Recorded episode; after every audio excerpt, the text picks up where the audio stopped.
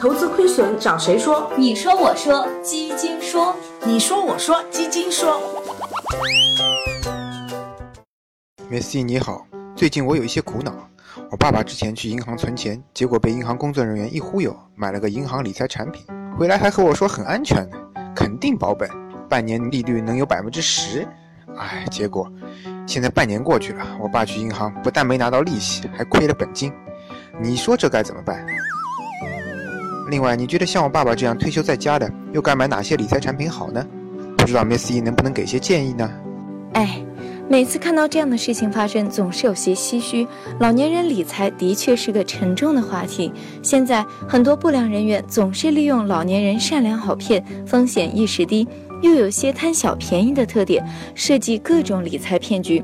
所以，作为子女的我们，不仅要顾好自己的小家，也要时常关心一下父母，帮助他们避免受骗，过上安心稳当的晚年生活。其实，老年人投资也有自己的原则。原则一要保本。由于老年人收入少、支出多，未来还面临着大病风险，所以投资过程中本金的中长期安全应该放在第一位。原则二多储蓄。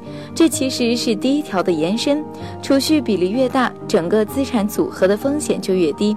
同时，流动性较好的储蓄资产也是抵御疾病等风险的一大保障。原则三，千万不要听信任何保本高收益的承诺。世上没有免费的午餐，高收益必然潜伏着高风险，这一点是永远不会变的。那基于这些原则，有哪些产品适合老年人投资呢？Number one，国债。在银行销售的国债具有收益较高、兑现方便、购买和投资简单等优点，是老年人理财的不二之选。哪怕临时需要用钱，也可以直接拿着债券去银行提前兑付，只不过损失一些利息罢了。Number two，定存。虽然定存的收益已经没有这么吸引人了，但毕竟安全，提前兑付也很方便。对老年人来说，债券和定存应当成为其资产配置的大头。Number three，保险。这里说的当然不是银行卖出的各种理财保险，而是街道或政府推出的公益性老人保险，通常只需要一两百元就能保障老年人常见的意外医疗费用，也算是花小钱办大事儿吧。Number four，基金。这里，Miss C 首先要澄清，Miss C 可不是让老年人都把钱投到基金里，而是仅仅投入百分之十到百分之二十，为整个理财组合锦上添花。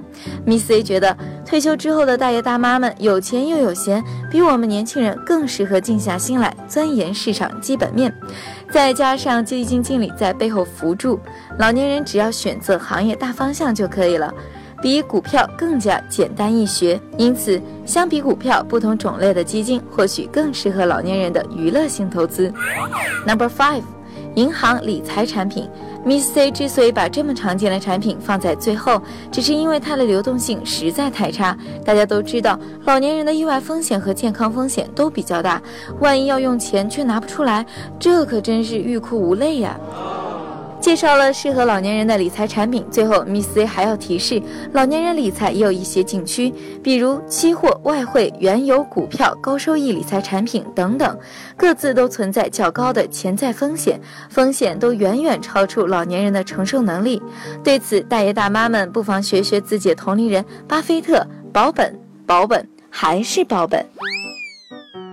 好了，今天的话题就聊到这里。大家如果有什么问题，不妨加 Miss Z 的微信号，他会理财 Miss Z，我会随时随地为你解答疑惑。今天节目就到这儿，我们下周再见。本节目由汇丰进行出品，本节目涉及理财内容，不作为实质投资建议，投资需谨慎。